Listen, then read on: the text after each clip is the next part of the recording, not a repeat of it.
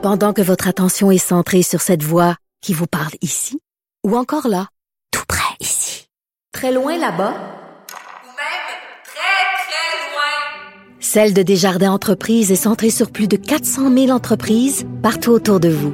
Depuis plus de 120 ans, nos équipes dédiées accompagnent les entrepreneurs d'ici à chaque étape pour qu'ils puissent rester centrés sur ce qui compte, la croissance de leur entreprise. Parce qu'en immobilier, pour être à son affaire, suivez les conseils de nos experts. Via Capital, les courtiers immobiliers qu'on aime référer.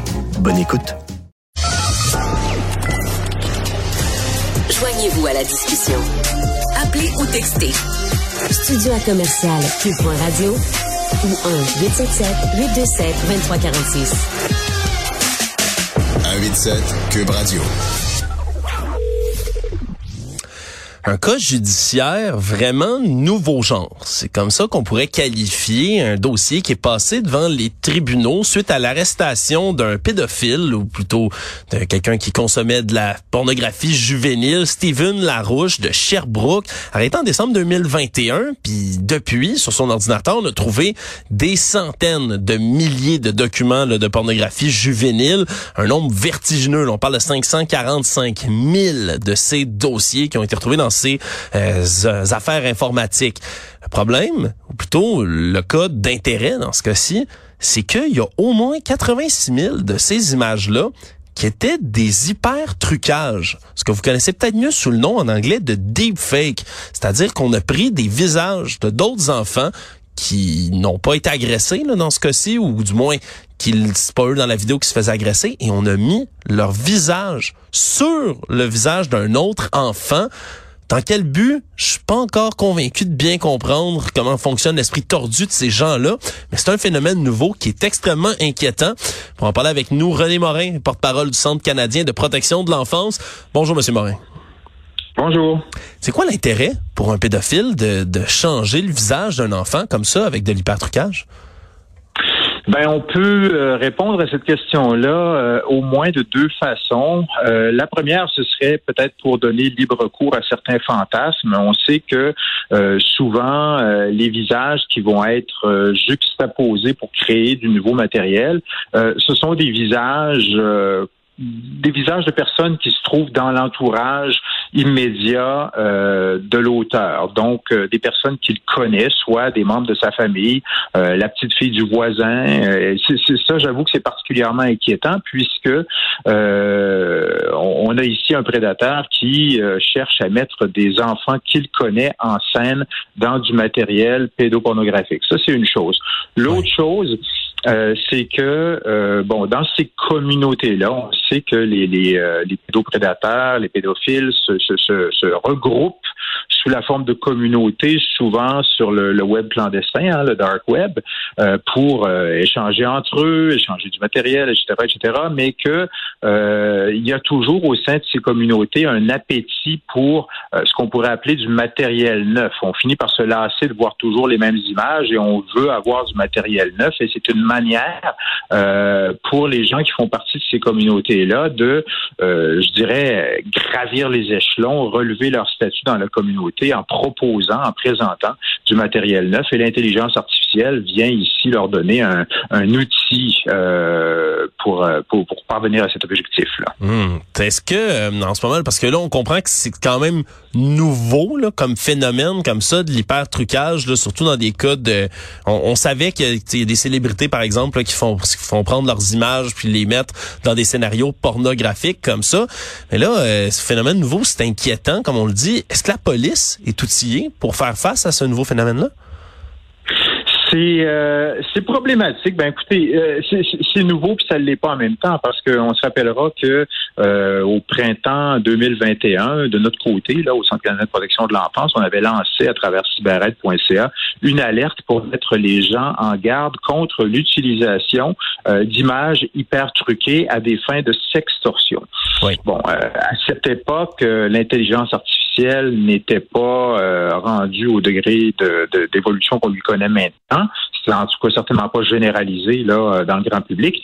Et euh, ce passait, c'est qu'on utilisait des logiciels de retouche photo, par exemple Photoshop pour ne pas le nommer, pour faire un petit peu la même chose avec des résultats qui étaient corrects, mais pas à la hauteur de la qualité de ce qu'on peut obtenir maintenant avec des avec l'intelligence artificielle euh, les résultats qu'on a maintenant avec l'intelligence artificielle donnent des images euh, qui souvent euh, permettent difficilement de distinguer le vrai du faux. Maintenant, pour revenir à votre question, à savoir est-ce que les forces policières sont outillées pour faire face à ça, évidemment, on peut imaginer que ça va, ça risque très probablement d'engendrer la création d'une quantité euh, énorme de matériel pornographique nouveau. Il y en a déjà beaucoup sur Internet. Il existe des outils. Nous, par exemple, au Centre canadien de protection de l'enfance, on travaille avec les, les forces policières et on met à leur disposition euh, une technologie qu'on a développée qui s'appelle Projet Arachnid. Et ça, ce que ça fait essentiellement, c'est que ça va extraire les, euh, à travers des algorithmes, là, euh, les signatures numériques des images du matériel pornographique, euh, pédopornographique qui est en circulation sur Internet dans le but de retrouver ces images-là à l'endroit où elles se trouvent et euh, de générer automatiquement des demandes de suppression euh, qui sont adressées à ceux qui les hébergent. Ça fonctionne bien. Je vous dirais que dans un peu plus de la moitié des cas, on obtient la suppression des images dans les 24 heures qui suivent l'envoi de la demande et on a obtenu à ce jour le retrait de millions d'images de pornographie juvénile sur hmm. Internet. Euh, mais euh, il reste que euh, la technologie ne va pas remédier au problème dans sa globalité. ça fonctionne bien, ce que je vous explique là, avec du matériel qui est déjà connu. maintenant, encore faut-il qu'il soit connu pour qu'on puisse le détecter. si l'intelligence artificielle permet de produire des quantités énormes de matériel neuf, imaginez la charge que ça impose là aux autorités euh, pour, pour détecter ce matériel-là. Euh, on n'est pas au bout de nos peines. Là. Puis à l'origine de ce matériel-là, ça fait froid dans le dos, mais c'est des images qu'on peut retrouver d'enfants qui se sont jamais fait agresser, mais qui peuvent se retrouver mis en scène grâce à ces hyper trucages-là dans un, montage euh, pédopornographique. À ce moment-là, moi, c'est ce qui est vraiment ce qui m'intéresse, Monsieur Morin. Qu'est-ce qu'on peut faire pour protéger les images de nos enfants? Parce que là, on s'entend là quelqu'un pourrait, un pédophile mal intentionné, aller chercher les photos, par exemple, que euh, je dis que je pourrais diffuser de mon enfant sur les réseaux sociaux, puis s'en servir après. Est-ce que la seule solution contre tout ça, c'est d'arrêter de publier des photos de son enfant tout court? Ben, vous avez raison. Écoutez, en théorie, aucun enfant n'est à l'abri de voir ces images utilisées dans des montages euh, pédopornographiques. C'est terrifiant. Euh, oui. maintenant, qu'est-ce qu'on peut faire par rapport à ça? Ben, il faut savoir que sur la plupart des plateformes de médias sociaux, euh, il y a des paramètres de confidentialité qu'on peut resserrer de manière à, limiter la diffusion du matériel qu'on y publie. Euh, par défaut, ces paramètres-là sont souvent publics de telle manière que votre nouveau profil Facebook va être accessible à tout le monde.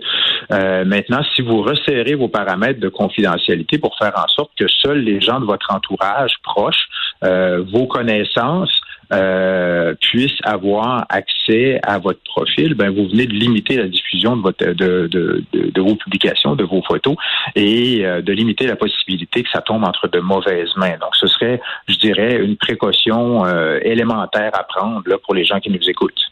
Oui, donc c'est bien important de faire attention parce que ces photos-là peuvent être utilisées de, de manière euh, vile dans toutes sortes de montages.